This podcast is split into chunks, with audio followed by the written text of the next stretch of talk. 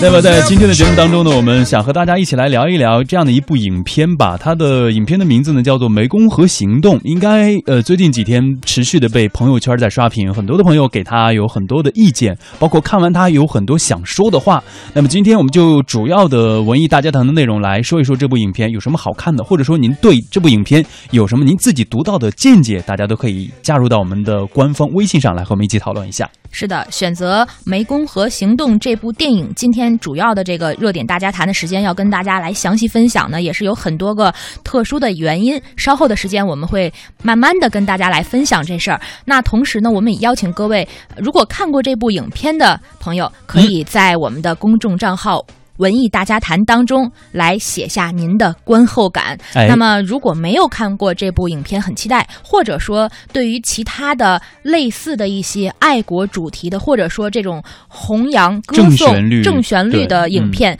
给您留下非常深刻印象，您觉得可以再重新回味的话，也欢迎一起分享。是的，呃，大家有什么想说的，一定要加入到文艺大家谈的官方微信来和我们一起互动。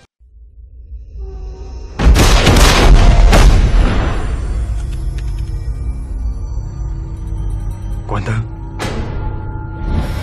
爸，这就是鬼门关。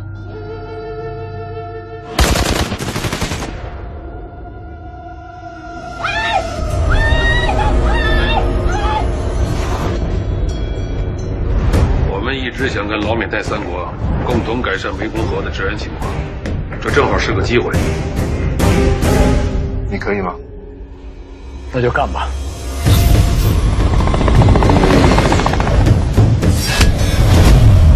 诺卡这家伙做事非常隐秘，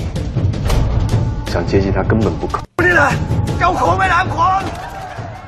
好的，欢迎各位继续回来。大家现在听到的就是来自《湄公河行动》的预告片啊。听到这些预告片当中，能够感觉到这个现场的这种枪战啊，包括很多的这种语言之间的对于对立，也是非常非常的激烈的哈。是非常有代入感，这就是我们今天要重点跟大家推荐的影片《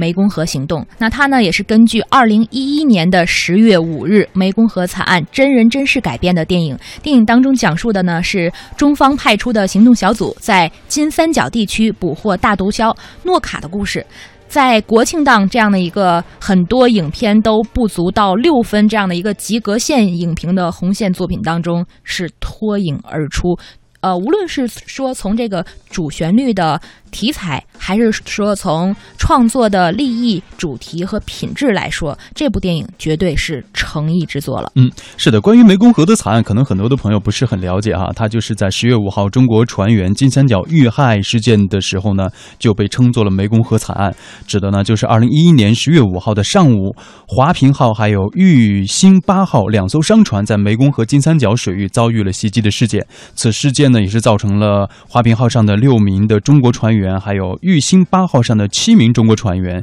也是全部的遇难了，其中呢也是一人失踪。到了二零一一年十月二十八号的下午呢，泰国方面也表示了，他说嫌犯呢是隶属于泰国第三军区帕莽军营的九名士兵。到了二零一二年四月二十五号，案件专案组在老挝波侨省就抓获了惨案的主犯诺康。二零一二年九月二十号，惨案主犯的诺康等人呢也是接受了审讯，在十一月六号的时候，惨案一审宣判诺康被判死刑。主要就是围绕这样一个事件来展开的一系列的故事。而且今天正好是十月五号，正好是湄公河惨案的五周年的忌日哈。我们也是希望通过这样的一个特殊的方式，来向曾经经历过这个事件的人们表达我们的，尤其是向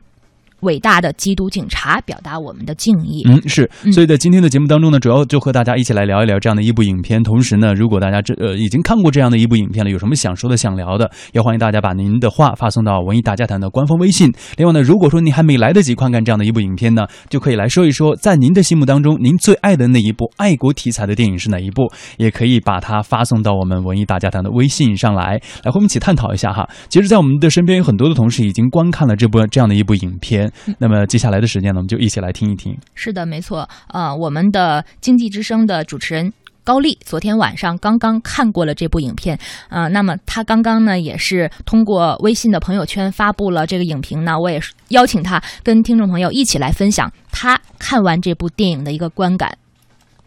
有请高丽。本来是奔着一部热炒的商业片去的，但是到了影院之后，发现他那个排期跟我的时间对不上，我就说就换一部看吧。其实我个人对动作片特别不感冒，但是我到豆瓣上一搜，说这个呃《湄公河行动》的影评很高，就是分数很高。我一看九点多分，说那就去看吧。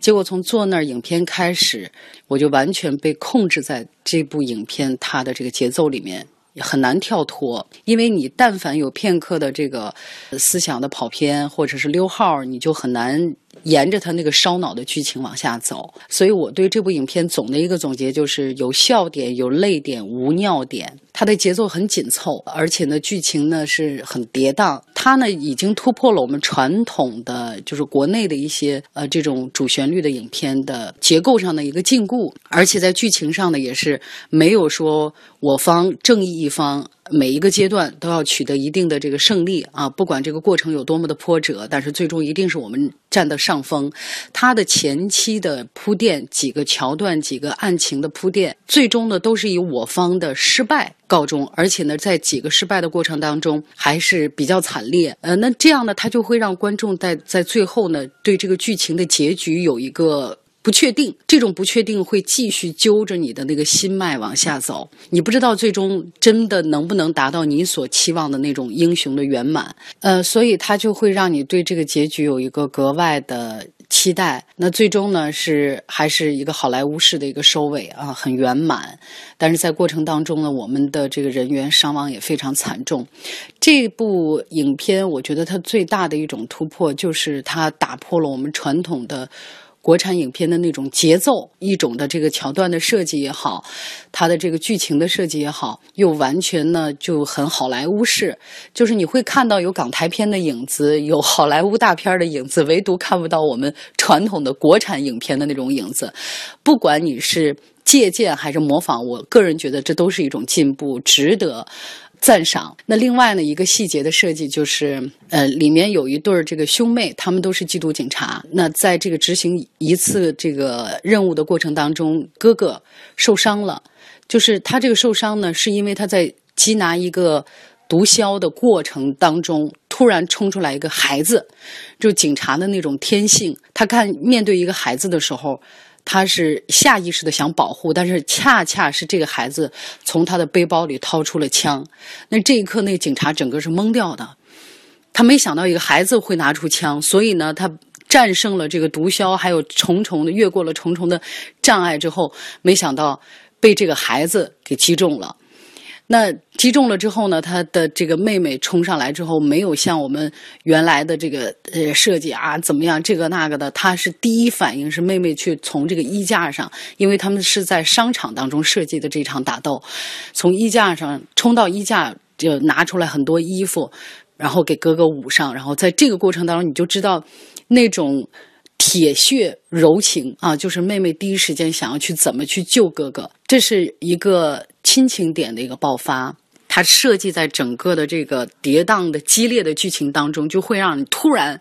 触动你心里面就很俗的那个词嘛，柔软的那个部分。这是一个，另外一个，因为可能是我个人是宠物控的原因，这里面有一个行动小组的队员叫啸天，是一只这个缉毒犬。那这个啸天呢，在这个最后一次执行完任务，就是最执行最后一个任务的时候，他要冲过去把所有的这个地雷里面埋的这个引子全部都给它挑起来，然后让。地雷引爆，到最后他已经冲越了这个地雷的防线，把这个我们的男一号顺利的牵引过这个防线之后，被追杀的这些呃毒贩用枪击中了，就是那一刻。就是突然，这个我们的男一号回头看见啸天已经牺牲了，哦呦，我我就是瞬间泪崩了，瞬间就泪崩了，情难自已。那么紧张的这个枪战当中，他还是拿几片叶子把这个啸天盖住了。最终呢，也也整个影片结束呢，也给啸天啸天立了一块烈士。幕啊，我觉得整个的这个设计，就是不管它剧情有多么的激烈，有多么的跌宕，然后它里面的人物还有这个个体的设计，还是比较注重观众的这个观影的心理节奏的。所以它就是有张有弛，让你在激烈的时候呢，又可以适当的放松一下，回归一些那种情感。呃本源。我觉得这些呢，都是这部影片可圈可点的地方。呃，絮絮叨叨说了很多，但是最后我想说一点美中不足的吧，就是最后他这个旁白，我个人认为有点多余，就是。呃，整个影片这个案子破了，然后把这个毒枭押回到我们的境内，然后接受中国人民的宣判。但是呢，在这个整个全部结束之后呢，又多了一一段张喜这这个男一号的旁白，呃，就是说意思我们中国的这个主权和人民的安全是不容侵犯的，我们要怎么样怎么样？我们现在经贸已经四通八达了，那尤其在这个时候，我们会。这个没有任何呃理由不去捍卫国家和公民的权利和人身安全。他最后多了这么一段用旁白的方式，我个人认为非常多余，就是画蛇添足，因为。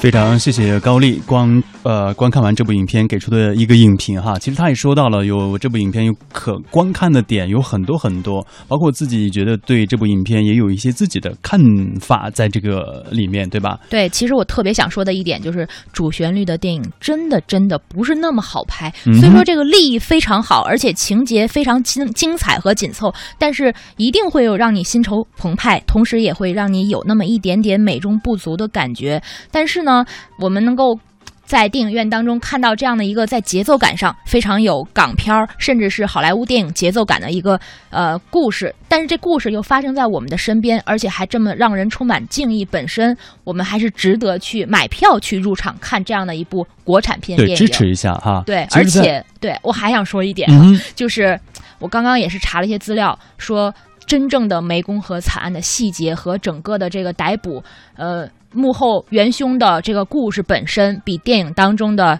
情节还要可怕和惊悚很多，所以真的真的要向我们伟大的这些缉毒警察们致敬。